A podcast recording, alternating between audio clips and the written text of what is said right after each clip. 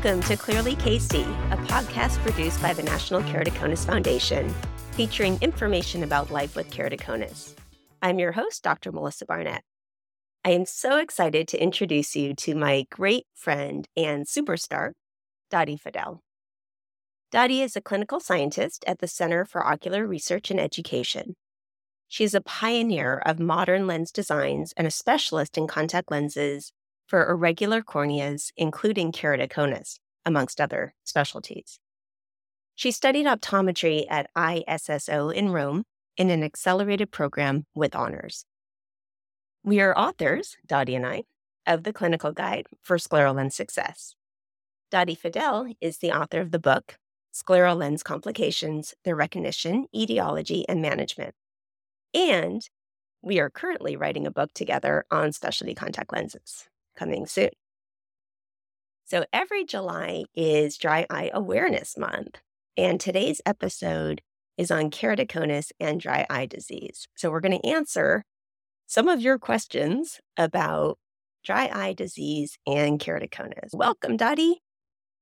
Thank you. Thank you, Melissa, for this uh, nice introduction and how happy I am to be part of uh, this podcast and especially with you. Thank you for including oh, me. This is going to be so fun. Let's talk dry eye. Dry yeah. eye disease is an incredibly prevalent condition. How common do you feel dry eye is in people with keratoconus?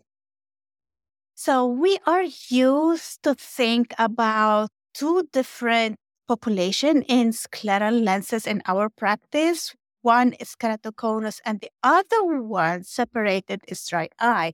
But we found that unfortunately, keratoconic patients almost always suffer from dry eyes, especially when the keratoconus is advanced. They have important, significant symptoms of dry eyes. So we have to combine these two conditions in only one population.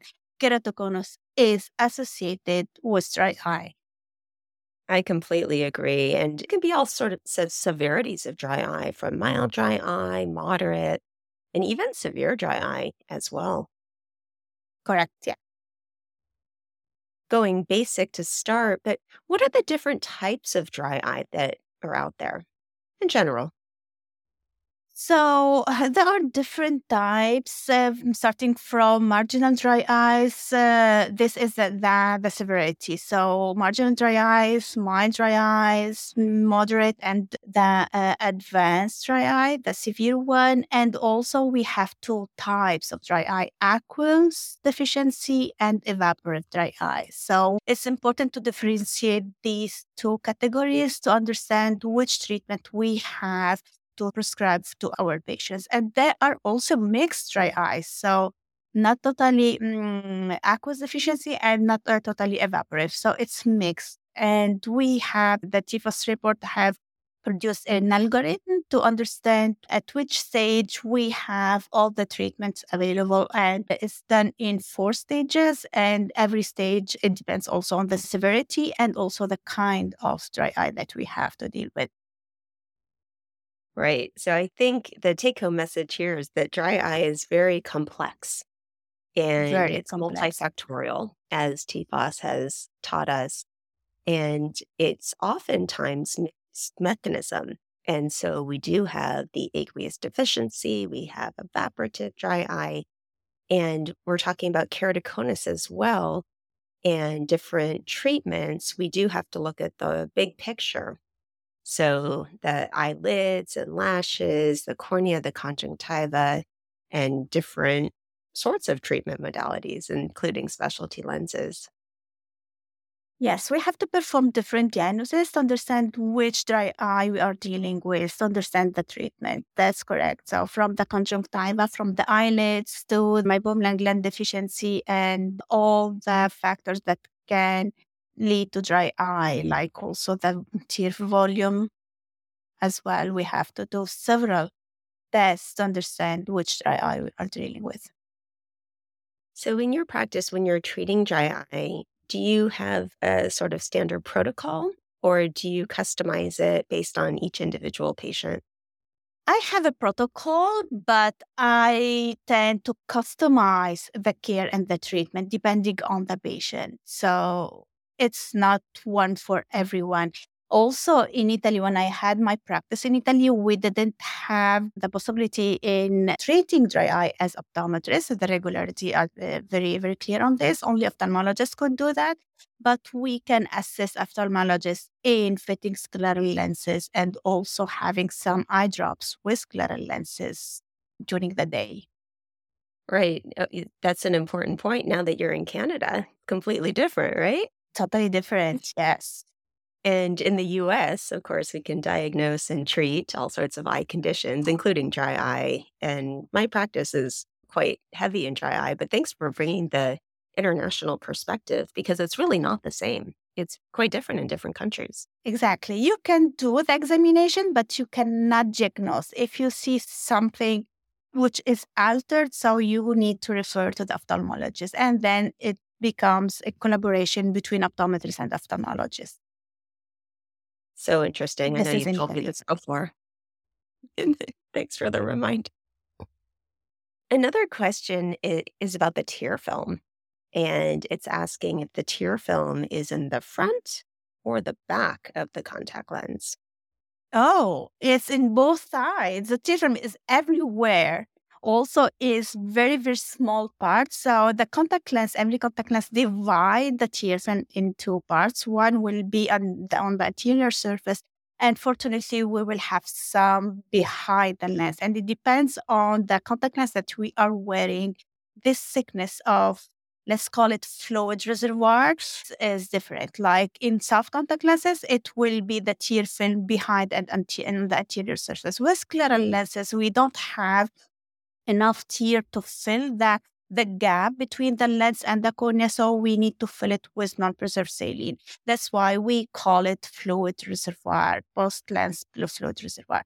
So that yeah, the tear film is everywhere and it's protective for the cornea. And in dry eyes, as contact lenses become a problem also with scleral lenses because the tear film over the anterior surface is not sufficient or the quality of that tear film is not good enough. So we have to add some treatment to ameliorate the uh, wettability of the lens surface. That was a great answer to the question. I love the tear film, and I talk about tear film homeostasis a lot with my patients because I feel like they really understand that, that natural balance of the tear film. The tear film has hundreds of proteins that bathe and protect the cornea. It's the first refracting surface, so it provides good vision.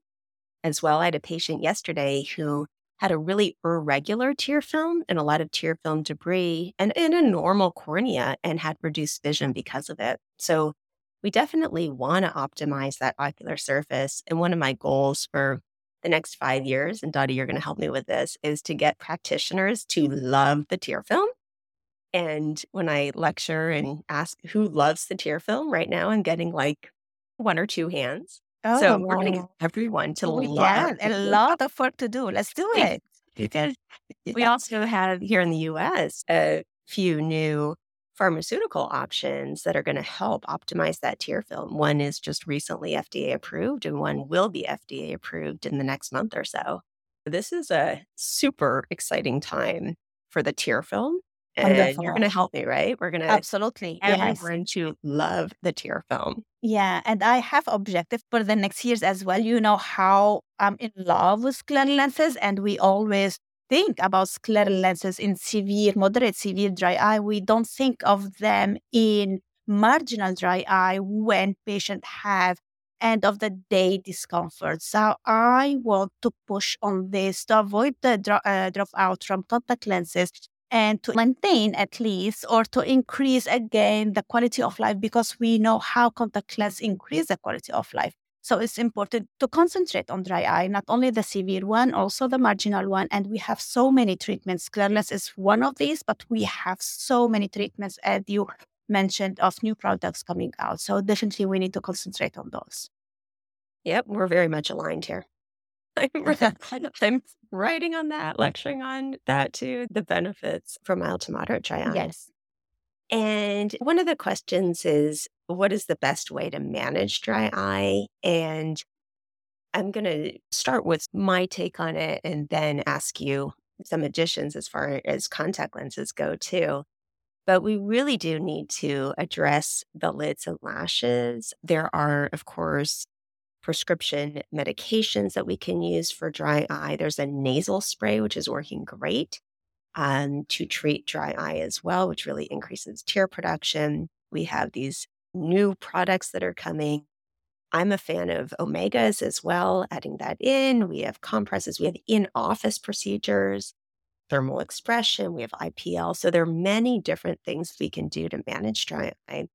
Daddi, share with us some tips about how to manage dry eye in scleral lenses, especially when there's front surface fogging and fogging in the fluid reservoir between the lens and the cornea?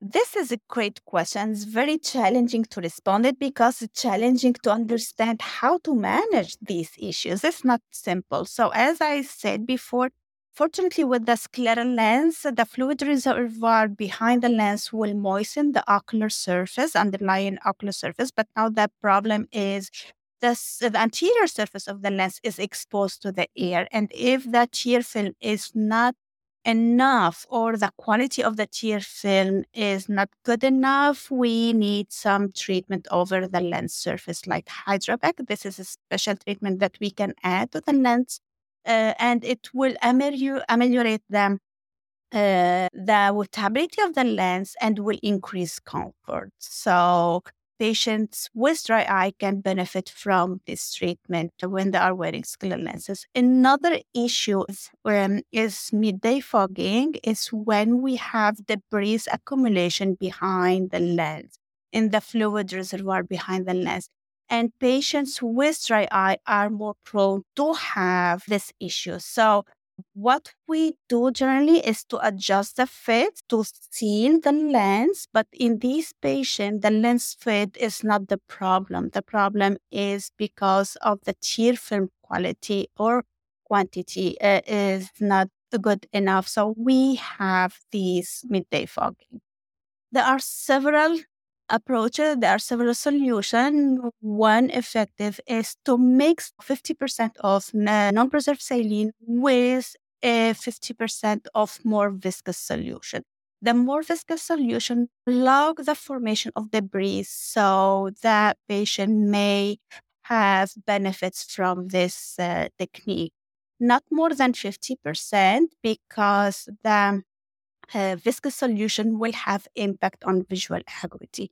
Another uh, thing that patients can have only if they have extreme fogging behind the lens and their vision is compromised is remove the lenses during the day and um, apply them. I don't like this technique because it will not resolve in long term this fogging behind the lens. But these patients need to function during the day, and this fogging is so important that they cannot see. So the only solution is to remove the lens and have fresh saline and viscous solution behind. Well, those are excellent tips. I also think it's really important to manage the eyelids and lashes and sort of everything else that we talked about before, too, when we're fitting scleral lenses for dry eye. And there are a few studies out there. So, one is Hydra-PEG on the surface of a scleral lens actually helps patients with dry eye. Another is the solution in the bowl of the lens, one with electrolytes, actually helps with that fogging. And then a different study looking at a buffered solution also benefits uh, people with dry eye. So if you are a scleral lens wearer, I would recommend you talk to your doctor and ask which specific solutions uh, you should be using because solutions in the bowl of the lens are so important. But Daddi, what about artificial tears? Those are incredibly important too. What sort of artificial tears are recommended for dry eye and which ones should we avoid? Uh, there are several uh, tear film um, uh, eye drops available for dry eyes. Everyone has its own characteristic, but for scleral lenses, just to have better wettability, maybe not lipid based solution. would be better. And as you said, the solution behind the lens is very important. So in US, you have a particular one that we don't have in Europe, but in Europe, there is another one with electrolyte solution is very helpful for the fluid reservoir. That was a great point. Excellent. So I, I sort of recommend avoiding preservatives, especially BAK, Exactly. because that can increase dryness on the ocular surface. And there's some really nice multi dose preservative free artificial tears, at least here in the US, um, other parts of the world as well, that are really beneficial for dry eye. So we have a lot of different products out there and a lot of great new artificial tears in the last few years. Yes, and the preservative is very important with clear lenses to avoid them just because uh, they may enter behind the lens, stay in contact with the cornea, and may harm the cornea during lens wear. Exactly. So, our last question is if there are any foods, certain foods or supplements to help with dry eye. I have my idea here. We know that uh, the inclusion of omega 3 in our diet is very helpful. And I am very fan of the Mediterranean uh, diet is very, very helpful for dry eye. So a balance of all nutrients together is very helpful. And the oil, the olive oil is helpful as well for dry eye. So Mediterranean diet is definitely helpful. Excellent. So, Not sure I I actually lecture on nutrition and dry eye and did a search of the best diet for dry eye. And Mediterranean diet is definitely one of them. But there are all sorts of other diets that are recommended for dry eye. But looking at the big picture, drinking water is Mhm. helpful. Having some caffeine, not too much uh, caffeine, lots of Avoid alcohol. And vegetables. Exactly. So having a and exercise, you know, sort of all the normal things that are good in general are also good for dry eye. But fortunately, because I love my coffee, a little caffeine's okay. It's not too much. Yeah, a little of wine as well. Of course. of course. Well, Daddi, I really want to thank you for your expertise and all of the great information about dry eye and keratoconus. Thank you all so much for joining us on Clearly KC. Please listen to the Clearly KC podcast on Podbean or your favorite podcast app to subscribe and get future episodes. For now, I'm Dr. Melissa Barnett. Please join us next time on Clearly KC.